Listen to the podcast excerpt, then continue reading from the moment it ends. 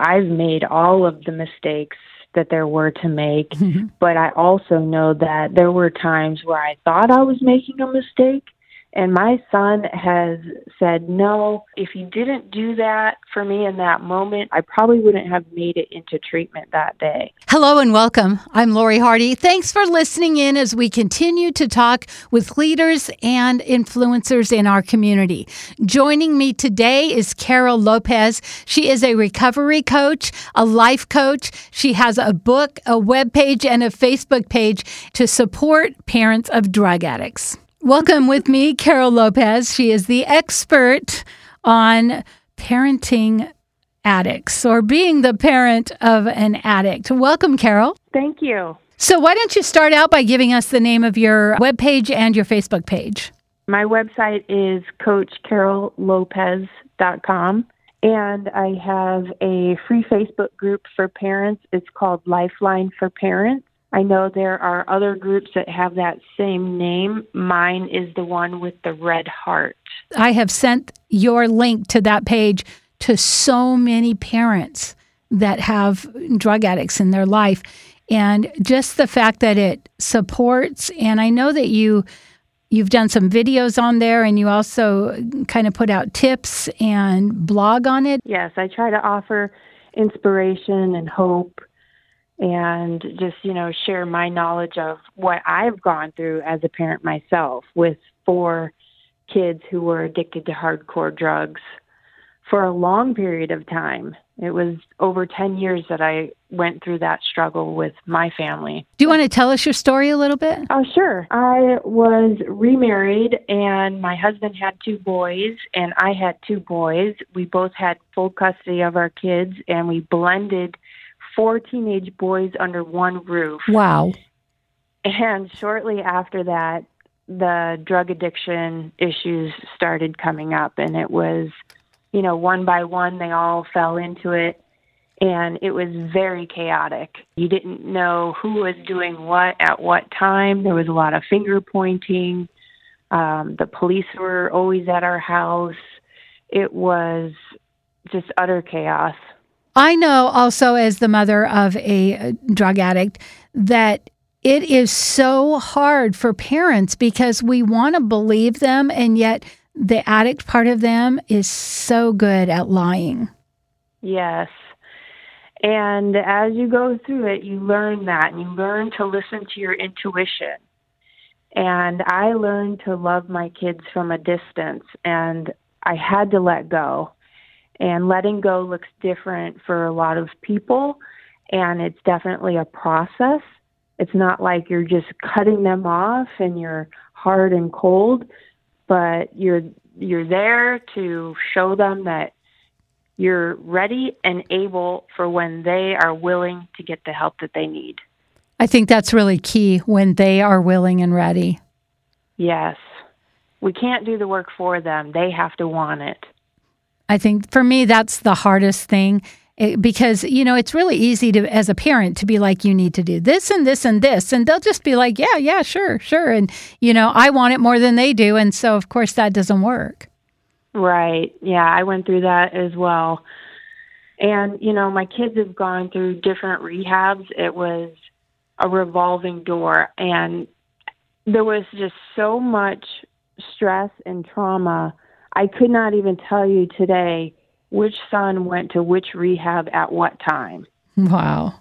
I thought when my son went in, I thought one and done. This is good. He's got it, you know. And um, boy, was that a shock for me that they'll go through rehab, they'll do good, then they relapse, and it's really hard on the family. And I, I you know, I hear you say you're kind of traumatized, and that's in a way how I kind of felt. It's like people judge us because they think it's our fault because they don't know any better.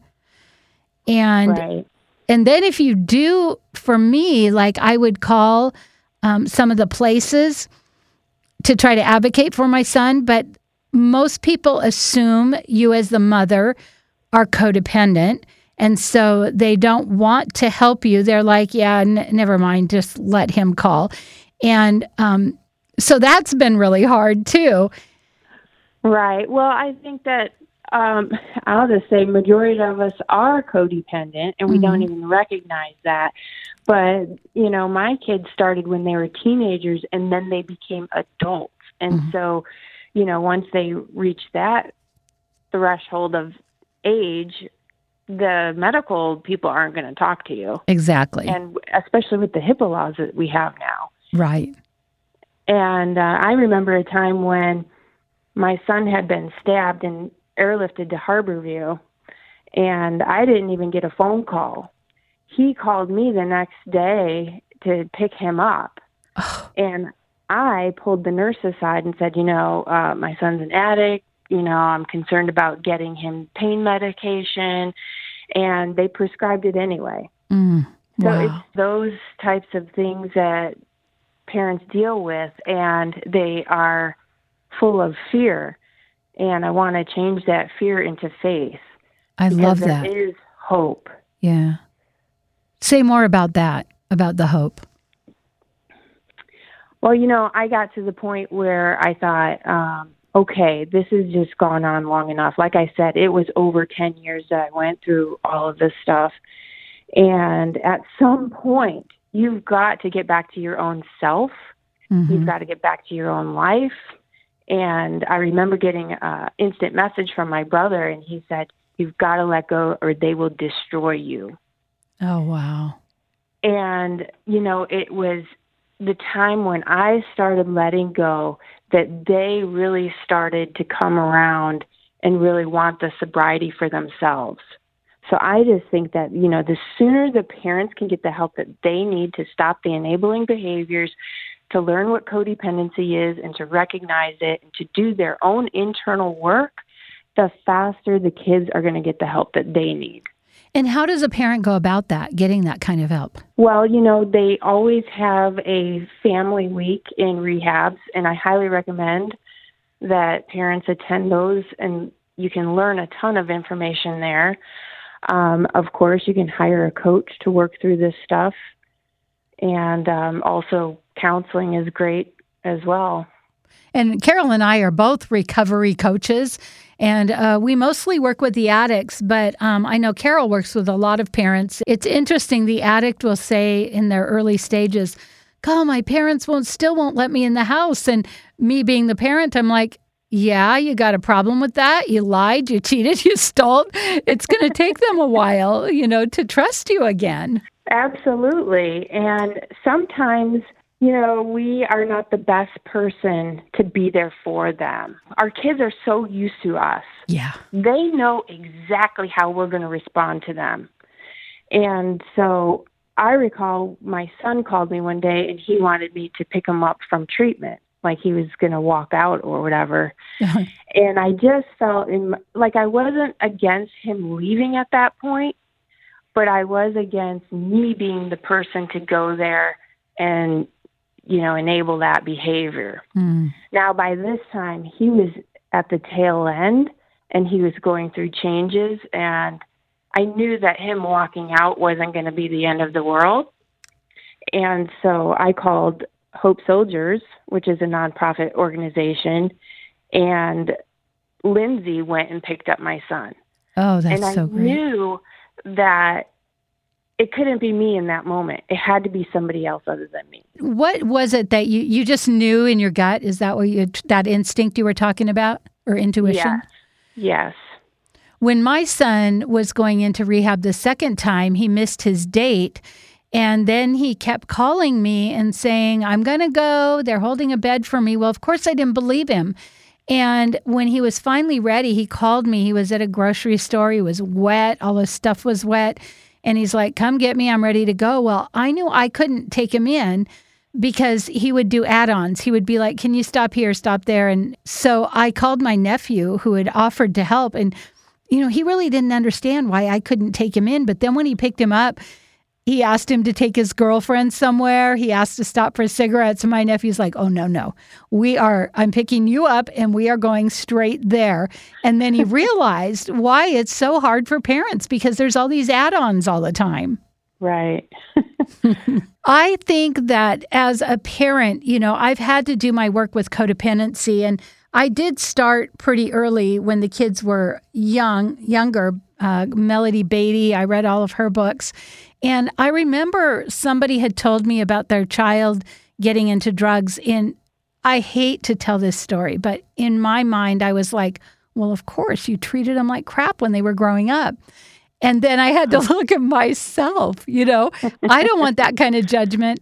And so it really is hard for people that really don't understand. Number one, they think the kid can just get over it. And number two, they want to blame someone because if they don't, it could happen to them. Right. How do you coach parents around that? Well, first of all, you can't care about what anybody else thinks. I mean, your health and your child's health comes 1st mm-hmm. You know, and going through something like this can impact your mental health, your physical health, and your financial health. That's for sure. And so, again, it just goes back to learning how to cope. Learning how to cope. In fact, I was the binge drinker. I was the corporate employee who went out to happy hour and couldn't stop drinking. And it was like, here I am wanting to judge my kids and their addiction and want them to get the help, but then look at me. Yeah. And, you know, thank you for sharing that because I do hear that a lot. Kids that are, I call them kids, a lot of them are just young adults, they're getting well, and their parents are still either drinking or they're on prescription medication. Because it's just um, too difficult to face everything. Yeah. Yeah, it's it's a way of numbing. And going back to the fear, I think it it's numbing the reality of what could be. Oh. And people who are in fear, you know, you always hear those two statements. Oh, well, if you're an addict, then you're going to end up in jail or and I won't even say it yeah. because there's power in what we say. I believe and that. You're constantly dwelling on the fear of what could potentially go wrong, then you're not going to bring forward what could go right. I love that because I know, like for me, I went to three funerals of three of my son's friends that overdosed. And sitting there at the funeral, my heart was going, I'm going to be the next parent. And I had to really take that thought and turn it around and let it go and try to think something different because I, like you said, I didn't want to say it. I didn't want to bring it about. And so I've had to take that fear like, is my son was living in a tent, you know, is he safe? Is he okay? And let it go. And, and for me, I am a Christian and I would have to say, God loves my son even more than me. And that gave me a lot of hope. Yes. Uh, you cannot allow those thoughts in, and when they do come, you've got to get rid of them immediately. And you cannot accept the the life that they currently have. You know, I learned how to be a prayer warrior, and I learned how to thank God in the moment, in the turmoil, while they're living in their addiction. I started thanking God for the life that they were going to have, mm. for the fact that they would graduate high school, that they would get married, that they would have kids, that they would be able to experience life and all the milestones that life has to offer. And I think that that is one of the most powerful things that any parent can do for their kids. Yeah, speak life. I mean, I, as a coach, uh, because besides recovery coaches, we're also life coaches. And I say that a lot that we want to speak life into whatever we're doing. And so to turn that around and use it in that way, um, believing for them when they are not able to believe anything for themselves. Right. And we have to re- remind them that, hey, you have a family here and you are loved and you do have a future mm. and get them dreaming about what their future could potentially be because they forget who they are.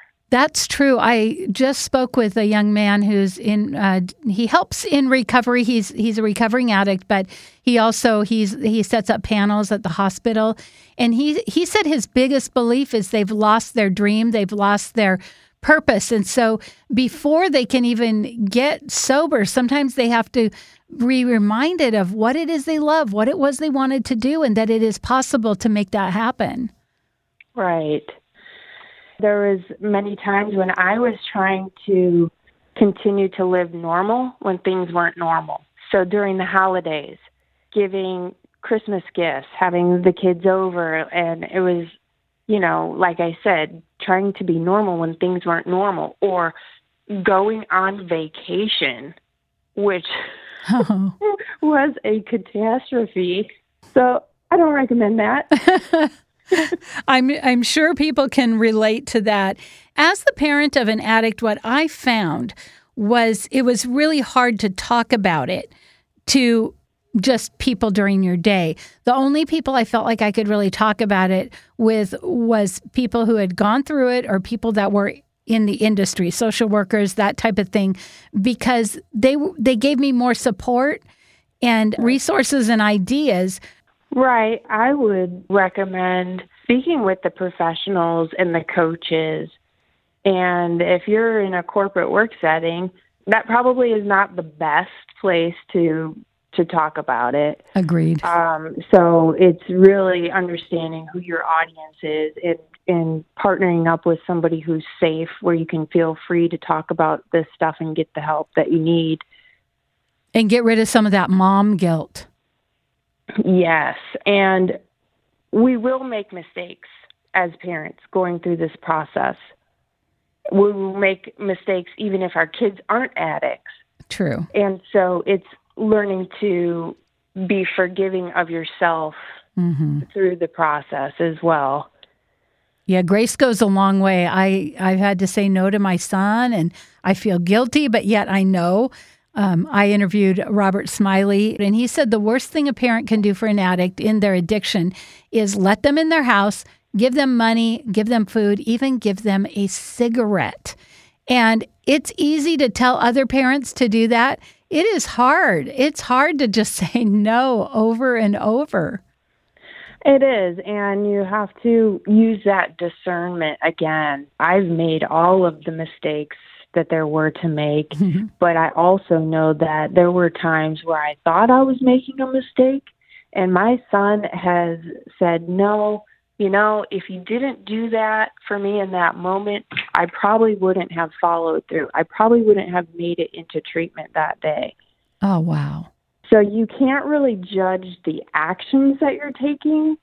Like it might be okay to give somebody a cigarette that day. Yeah. If that's going to help them get into treatment, right. So be it. Yeah, use your intuition again rather than, you know, the voices in your head saying telling you don't do this and don't do that and you're just letting them run you over and that type of stuff. Right. This virus has been interesting because uh, my son, at this point, as of uh, Monday, he's gotten another evaluation. They are hoping to get him in this week. They're closing right and left. If the, any of them have someone with a virus, then they're closing. And so, you know, it makes everything a lot different. So the rehabs are closing? Some of them are, and the detox centers, not as many are open. And I understand because the nurses need to be safe, and most of our addicts are either living on the street, so they're in that community where up until recently they were not practicing social distancing, or they're couch surfing, so who knows who they've been in contact with. Right. Yeah, so that's adding an element.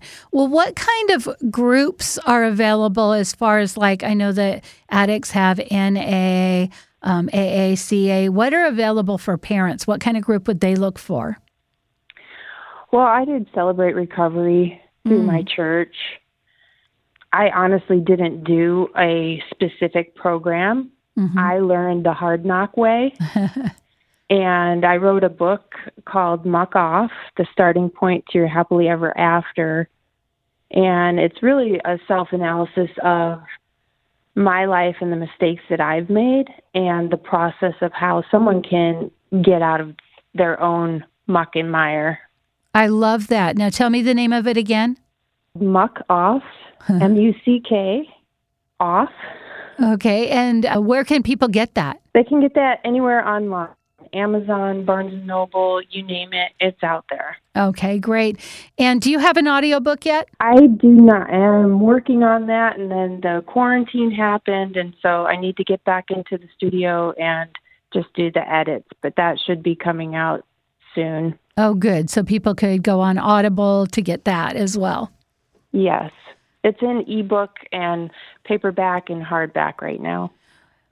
And I feel like every parent should actually read it, especially if you have a drug addict, because maybe it will save you a little pain. And we all go through the school of hard knocks, but any way that we can eliminate a little bit of the suffering is going to help. And I think, too, being validated, like when you said, sometimes they need a cigarette that day, I kind of went, oh, okay, all right, you know, um, because it is hard to say no. That fine line of being loving, but keeping your boundaries. Yes. And knowing full well, this is when I talked to you, I knew my son was lying to me. I'm like, Carol, what do I do? If I ask him any of these questions, he's just going to lie. And you had the best answer. Do you remember it? I do not. you said to tell him that. I know that you're going to probably not tell me the truth. And I love that because it's like, let's be honest. Let's be, you know, call it what it is, the elephant in the room, but still be loving. And I know for me, there's that mom thing where I want to control him. I want to be like, okay, you call on this day, you do this. And I have to, he's a grown man. I have to back off and let him do that. But also know if he doesn't do certain things that, you know, he loses some access to my help. Right. And, you know, you're the best example. Here you are, a life coach, a recovery coach, and you are so close to the situation and emotionally involved with your own son that that little coaching conversation that we had was helpful for you. Right. And I'm so glad I reached out because it would be easy like if you happen to be a counselor or in some kind of field that you think, you know, your kids shouldn't be addict or you should know everything, we still need the help and the validation from other people, right? Yes, sometimes we're just too close to our own stuff that we have blind spots and we don't see everything. Mm-hmm. And the whole thing going back to what we were speaking of in that moment, you posed a question to your son, but you gave him permission to answer it for himself. So it's like, well, you don't have to answer this if you don't want to. And also, it's like, you're not lying to me, you're lying to yourself. I love that. And I think they need to know that. Right. This is their life. Right. They have to take ownership over their life. And another thing as a parent, and I hear my other kids say, do they think we're that stupid? And, you know, that's not that's not what they are doing. They are so protecting their addiction. They don't think you're stupid. They just think they're so smart in their lies. right. Yeah. And so tell me again the name of your Facebook page is Facebook page for parents is called Lifeline for Parents. Go and like that right now if you are dealing with addicts in your family because you will get a lot of support. And then your website is CoachCarolLopez.com. And if you want coaching around this, sometimes, you know, some people need counseling, but coaching is more of an accountability. And if you need coaching, go check out what she has available because getting that weekly support is invaluable. And then you have a book, which I love the name. Muck Off, the starting point to your happily ever after. And you can get that anywhere books are sold. Can they get it on your webpage as well? No, I prefer they go to Amazon, okay. Barnes and Noble online. Okay. And if you're listening and you don't have an addict in your life, but your friend does, buy them the book because anything that a parent can do to get help and get support is so great because parents of addicts tend to isolate and try to do this alone. And it's not something that we can do alone. And if my kids can get clean and sober after so many years in their addiction, I believe everyone else's kids can get clean and sober as well. I love that. Yours can too. Well, Carol, I can't thank you enough for being on the show. I will put all of these resources, your book, your webpage, and your Facebook in the show notes for everyone so that they can find you if they need you. And thank you so much for uh, spending your time with us today. Thank you, Lori. I'm Lori Hardy. Thanks for listening today. We hope you've learned something new. Join us again next week when we continue to talk with people that are making a difference in our community.